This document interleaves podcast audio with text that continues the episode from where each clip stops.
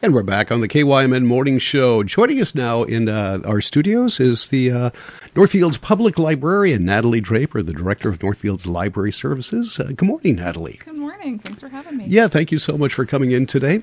You brought visual aids again, as always.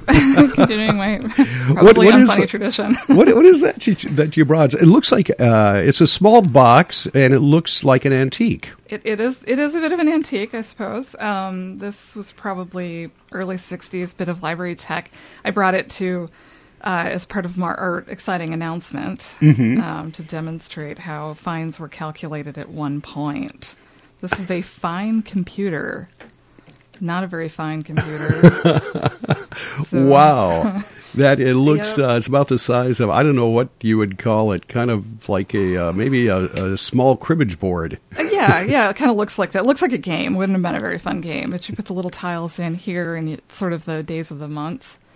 Um, so you have to change it for every month that you know it's different number of days, and then you calculate back the fines. Wow! So for the folks at home, you'll be able to come and visit this really cool piece of vintage library technology at our coffee and conversation this morning in the atrium from 9 to 11. Oh, see what sure we're talking You'll have here. to come in just to check that out. Uh-huh. And I'm, I'm, looking at that and thinking, man, they've got fines that go all the way up to a couple of dollars. A couple of dollars, which is, yeah, that's And back in the day, that yeah. would have been a pretty hefty fine. You could get a book for that much. Yeah, this is from a library that was built in 64, and it was marked with their Ginter Park. This is my old library in Richmond. That's so they. Uh All right, love it. Yeah. and that's going to bring us to the uh, big news. You, yeah. we were Rich was teasing earlier on this morning about mm-hmm. uh, some news that you had, and we uh, had to put I had to zip him up there so he wouldn't spoil the uh, moment. But you do have some uh, big announcements to make. Yeah, you don't have like a breaking news alarm or anything that you need to sound. No, okay. So I don't. breaking news: the Northfield Public Library is now 100% fine free all Northfield Library owned materials will no longer accrue overdue fines. Wow. Right? That is some big news. What uh, what brought news. that about? Well, I think it's something that they've been talking about here for a while. It was definitely on my mind when I started a year ago. Um, it takes a little while to get these things going, um, but it was part of our budget that was approved in um, the library board voted in September of last year to go fine free, and then it was part of a budget, so that was approved in December, and then the fee resolution was on the consent agenda last month, and that was the last thing to, to go. So we we finally got it. We got rid of the fines. Of time, All right. Yeah. How much revenue did you get? Was it a significant amount? No. Okay. No, and it's been it's been declining steadily for, for a long time, decades. So it's not a it's not a dependable source of revenue anyway, and it's not actually revenue. When you look at it, fines are very expensive for us to chase down. They're expensive for us to deal with, to handle. Mm-hmm. It takes staff time, which costs money. Um, it costs us in materials loss because sometimes this happens a lot more than you would think. People think they have a fine, and or they know they have overdue books, and so they just don't bring them back sometimes.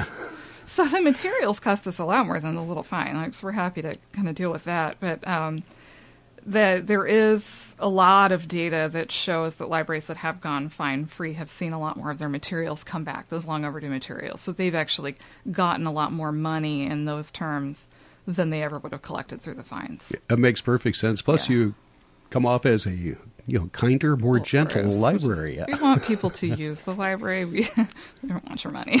we just want you to use the library. We're free, you know. All Yeah. right. Well, the big news, and that's certainly welcome news. I think it's a great thing. Right. Thank you for doing that. Let, us move on. What else do you have going on? we got a bunch of stuff here this month. Well, like I mentioned, we have coffee in the lobby this morning from 9 to 11. And that is something new that we're starting. Um, part of our strategic planning process involved a survey and some community conversations. And one thing we asked people was um, how could the library be more in- inviting or welcoming, or comfortable to people? We asked what would the library of your dreams offer? What's one thing the library could do to better meet the needs of the community? And a lot of people like coffee for a lot of the, a lot of this. Is, and I get it. I mean, I love I, I have my coffee here. I I love coffee, and so I'm like, well, how can we how can we meet the needs? What does coffee really mean? Um, so once a month we have coffee and conversation in the lobby. Of course, you're always welcome to bring in your coffee with a lid with you at any time. Um, but I kind of feel like coffee is more than just coffee. Like it's that people looking for that comfortable third space where you can kind of spend the day like you can at a coffee shop. You can do you can meet friends there, you can meet coworkers there, have a meeting, you can sit and do your work. Just sit, enjoy your cup of coffee, do nothing. But but with the library, there's no expectation of spending money. Yeah, it's nice. You can Um, have uh, some yeah. nice coffee and conversation. Do you do you bring your own coffee or do you supply the We coffee? on the first Fridays we supply it. Okay. Yeah, that's uh, that's on us for a couple hours. It's good coffee too. It's from one of our local places. All right, and that's coming up uh, in uh, about an hour and a half. Mhm. All Yep, right. So we'll see you there, and you like can fun. come visit the fine computer and play with it. See if you can figure it out because I can't. I'm afraid I couldn't be a librarian in It the seems 60s. like I don't know how it works. More trouble than it's worth, no exactly. doubt. That is it in a nutshell. um, we also have a really exciting program. It's actually two programs. It's the same program twice, so there's two opportunities to enjoy this. This is a talk by Bill McGrath, many of you may know, regarding James McGrath, who was his grandfather, the um, the last lumber baron of Stillwater. Fascinating It- story. It really is. Um, he he like his description. So you'd think that with the fortune grants accumulated, I'd be hanging out with Bezos and Musk. Find out what actually happened to those white pine dollars.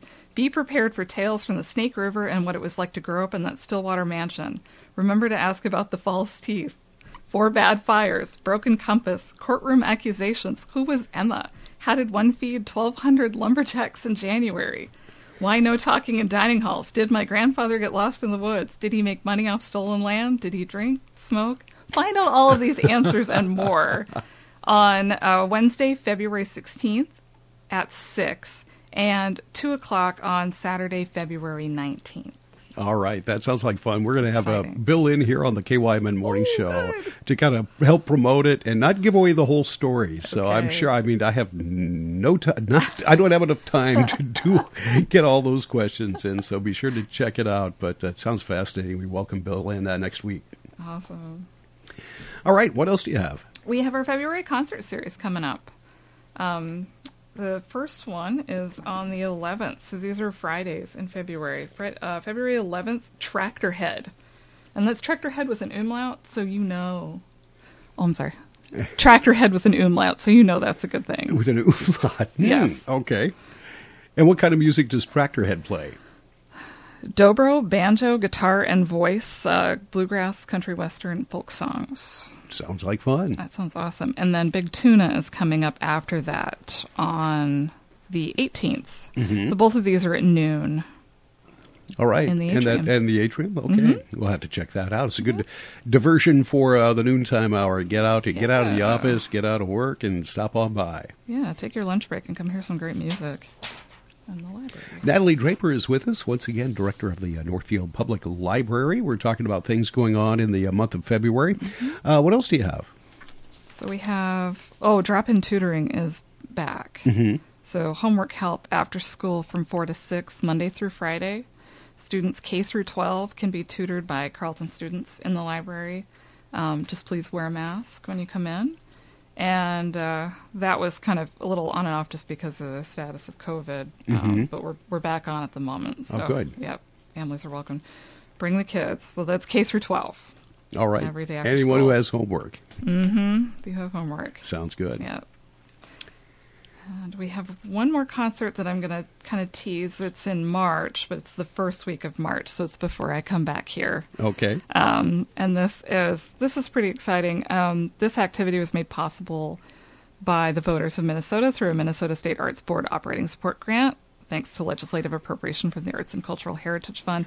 Diali um, Cissokho statically explores the spiritual songs, stories, and rhythms of Senegal's millennia-old Mande culture. Cissokho comes from a long line of prominent griots who are entrusted to maintain a West African village's genealogies and important ceremonial affairs through song. Cissokho effortlessly integrates the traditional sounds of the kora with a modern rush of electric guitar. It's really great. Hmm. Yes. sounds Um, fascinating. I'm trying to envision it. Or It's wonderful. I, I can't seem to get the, a, a mental picture of that though. Yeah, Senegalese guitar. So Uh-huh. This will be really neat. Um, that is 6.30 on March 3rd. So mark your calendar for that one. That'll be in the atrium as well. All right. A lot of things going on, Right. and I'm sure it doesn't stop there. You've got everything going on every day. Yes. And books. And books, yeah. I would like one last second plug for a book that I would love for everybody to read and join in the conversation with us about.